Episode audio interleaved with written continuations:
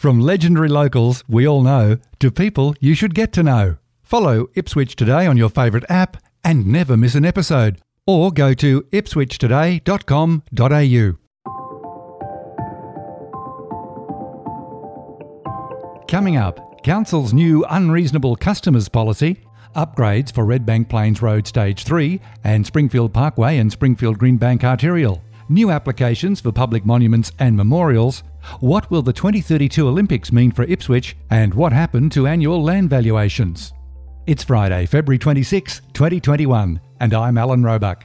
Welcome to Ipswich Today, which acknowledges the traditional custodians of the land on which it is produced and pays respects to elders past, present, and emerging.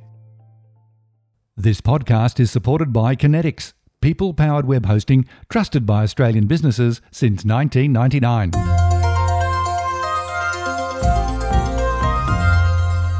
The second Ipswich City Council meeting for the year was held on Thursday, February 25. In more than two hours, councillors dealt with recommendations from all committees and some nine officers' reports. Mayor Teresa Harding joins me now to talk about some of the highlights. Mayor Harding, thank you for speaking with Ipswich today. Thank you for the invitation, Alan. First up, the Smart City program. Now, you've made public statements before. You want more information on the transparency and Integrity Hub. Are you any the wiser of what the previous council spent just over $4.5 million on? Look, we're still working through the, the issues with the Privacy Commissioner. I want to make sure that we do open the books and that everyone can see exactly how their, their rates were spent. There were some significant parts, like the autonomous vehicle trial and a couple of other projects. Would they be considered worthwhile in your eyes? Well, I think the, the council motion that was put forward at our very first council meeting back in April last year was to ask for a report on the Smart City program. And we would had a, a report tabled, and we've sent it back to provide more information. We know that it did spend $4.6 million, and we know that it did involve a smart city blueprint and an implementation plan, and it did involve uh, overseas travel and delegations and consultants. So I think it's probably really important for people to see how their rates were spent and, and what value did we get from, at the end of the day. What have we got for it? Another item on the agenda this week was monuments and memorials, which can often be filled with emotion. However, the recommendations went through with little discussion at the council meeting.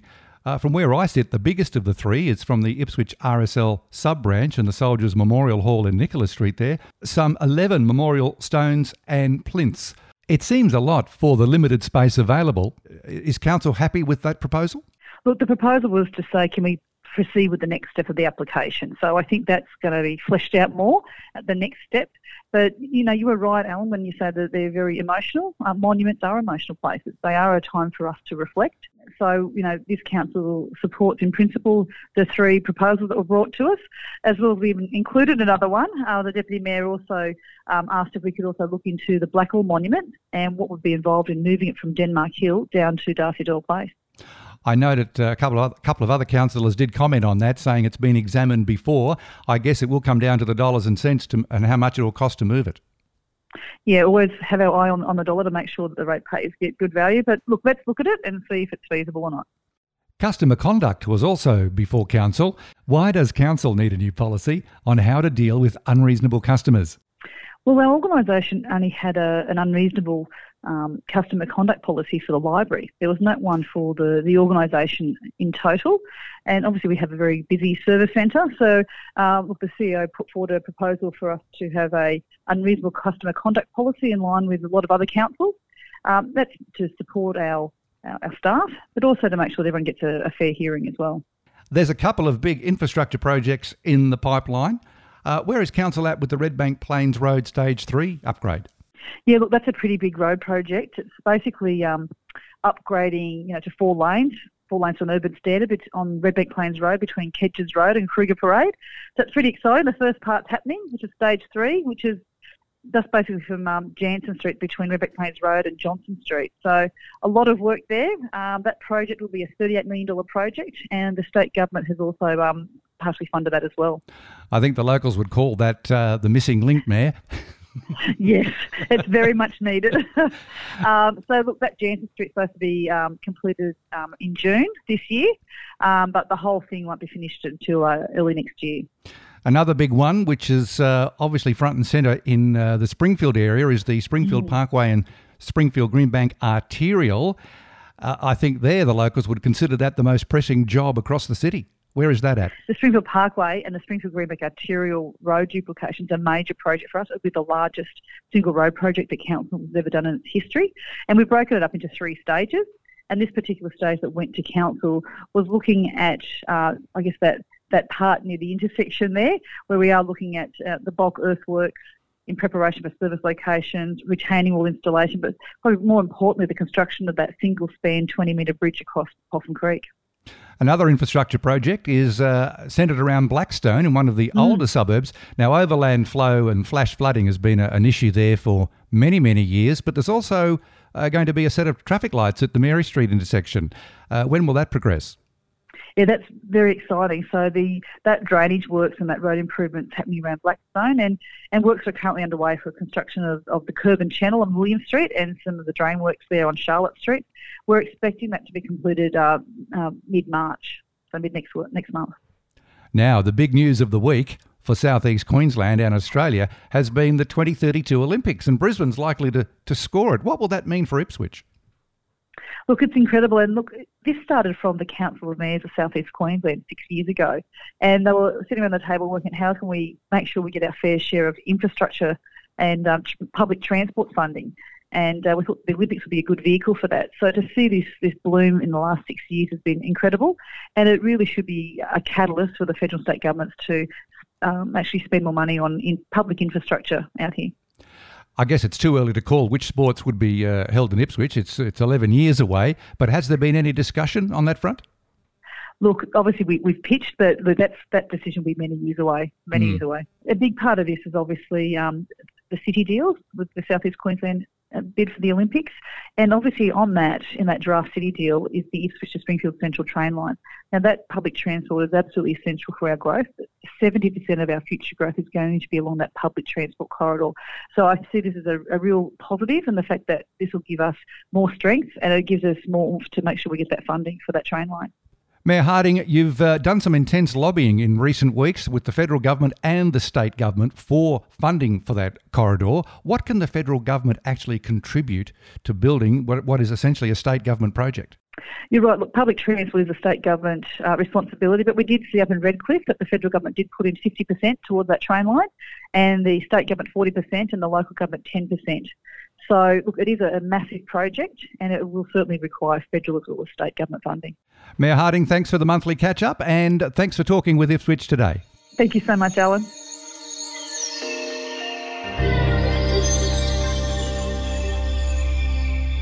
At the same February 25 meeting, Council was also provided with an update on the Ipswich CBD redevelopment centred on Nicholas Street. Deputy Mayor Marnie Doyle talked about the sentiment in the community. Just for residents to understand the sentiment um, that is around at the moment with, with regard to um, leasing. Um, as an observer at the retail subcommittee meeting last week, I was delighted to learn about the very positive interest from prospective tenants.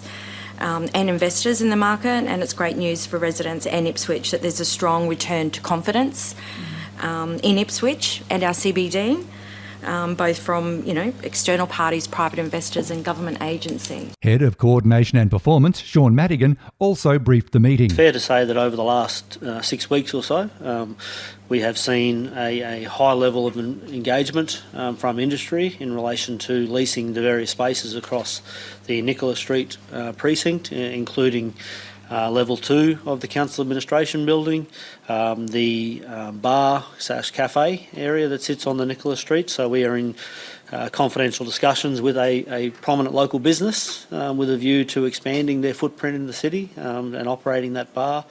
Um, we have the cinema EOI is out in the market, um, and uh, early indication is there's significant interest there as well. So we are looking to attract, um, you know, a large volume of both local businesses expanding um, and improving on the service delivery, as well as international brands coming into the precinct. Mm-hmm. Uh, we didn't see this momentum uh, towards the end of last year, um, and, and, COVID was a complication surrounding that. Uh, however, uh, in the last, as I said, six weeks or so, the interest in the market has um, really increased uh, and shows really positive signs. The Commonwealth Hotel, um, you'll be pleased to hear that we are in uh, discussions and negotiations with two different parties um, to bring that back uh, to a functional uh, hotel. Um, and the, the, construction on that is due to be finished in about March, um, and then a fit out for an operator from that point onwards. So um, we are very confident uh, of, um, having a, fully leased or, mostly fully leased precinct, um, certainly by the end of this year, up and running and providing uh, a real destination for the people of Ipswich. I, will just mention, so we, have recently uh, conducted a valuation of the new council administration building. The, the construction cost of that project is approximately $95 million. Uh, our latest valuation uh, for it as an ongoing tenanted building is, is approximately $145 million. Uh, so that is the, the uplift and the, the important uh, investment of council, and, and there is a, a, significant return on investment mm. there that exists for council in terms of the asset that has been built. To wrap up the February meeting, Councillor Russell Milligan put forward a notice of motion to insist on yearly property valuations from the Valuer General. Two parts. A, that the Chief Executive Officer be requested to write to the Valuer General requesting that revised valuations be undertaken for the Ipswich City Council local government area on an annual basis giving particular consideration to the valuation increases experienced in the significant growth areas across the city. And B, that a delegation consisting of the Mayor, Deputy Mayor and another councillor be arranged with the Valuer General to discuss the need to undertake annual valuations given the rapid development and projected population increase for Ipswich. Council's Chief Financial Officer Jeff Keach was asked about the impact on ratepayers when there are not annual valuations council officers and Trinity and council previously have written requesting on, on for an annual valuation for a number of years. And as you say, we've been on a biannual basis. The key impact, as, as you highlight, is not so much the overall increase in Ipswich as, an, as a average as a whole, it's the variation that happens across the city. So, what can be large increases in certain pockets and not large increases in the others? The ability to deal with that with the current provisions just means you end up getting a lot of a lot of movement in your in your valuations and therefore potentially in the rates bills. So, by having an annual valuation for us would mean that it helps us in trying to moderate those increases across the city as part of our rating policies and strategies with you. Um, so that's why our recommendation always been with those levels of, of growth to try to have it more regularly than not. Um, as I say, it's been every every two years previously, but this year will be um, will be a, year, a, third year before we receive the potentially receive the valuation. Hopefully next year. Councillor Paul Tully added his voice to the motion and added an historical context. This is a, a matter which has gone on for far too many years because local government fought over 20 years ago to have annual valuations um, uh, provided for in the legislation uh, because of the uncertainties and the problems which have been raised. That where we have um, uh, properties, uh, the property market increasing, um, you, you, get a, a, real dichotomy and a problem which can be partially re- remedied by um, averaging and capping but which provides a, a, situation which is very difficult for the community if it goes for more than one year. The curious thing under the Valuation of Land Act is that the, these are described as annual valuations, even if they're even if they're conducted every second or third year. They're still described uh, legally um, in the Act as an annual valuation. Um, Section 74 of the Act uh, provides a couple of circumstances where it's not practical um, to, uh, because of circumstances, to have a valuation, or um, where a market survey has been done uh, by the Valuer General. I don't see any situation in the case of Ipswich where we've got increasing property values in the um, in the in our western corridor through the Springfield area, Redbank Plains, uh, Ripley Valley, uh, the Walloon area, uh, and other parts of the city where that where they're increasing. And as the CEO pointed out, what happens when they they can still legally call it an annual valuation, even if it was done five years apart. Um, and it's time that local government really continues to stand up because we are paying for this, the community is paying for it. Um, most of the valuations which are, are, done nowadays are desktop valuations based on the data which the Valuer General already has. Where, where you've got wild variations which, which are occurring. And uh, for example, the Courier Mail will print every few months the average sale prices um, across southeast Queensland, and, and, therein lies the real problem. And what I'll do is to uh, undertake as a member of the local government policy executive to re-raise this issue because th- th- this is just um, you know beyond comprehension. It's a joke. It's just a matter of the state government saving money and not doing what they're required to do under Section 72 of the Act, and that is to have a real annual valuation. An annual valuation means every 12 months, not every three or four years. All councillors voted in favour of the motion.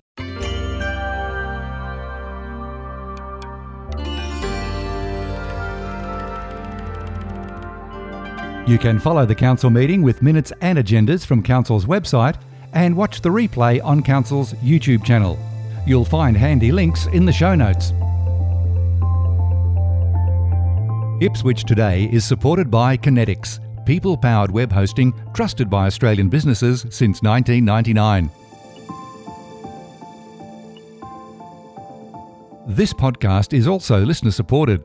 Please make a once only gift or regular donation to help keep it online. Just go to ipswichtoday.com.au and click the donate button at the bottom of the page.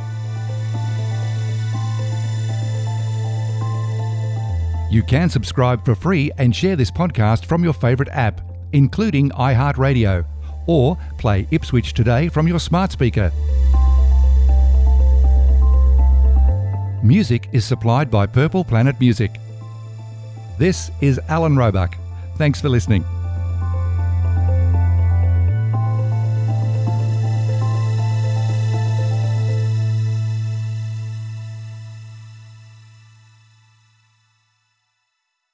Enjoying Ipswich today? Please share the love on your socials.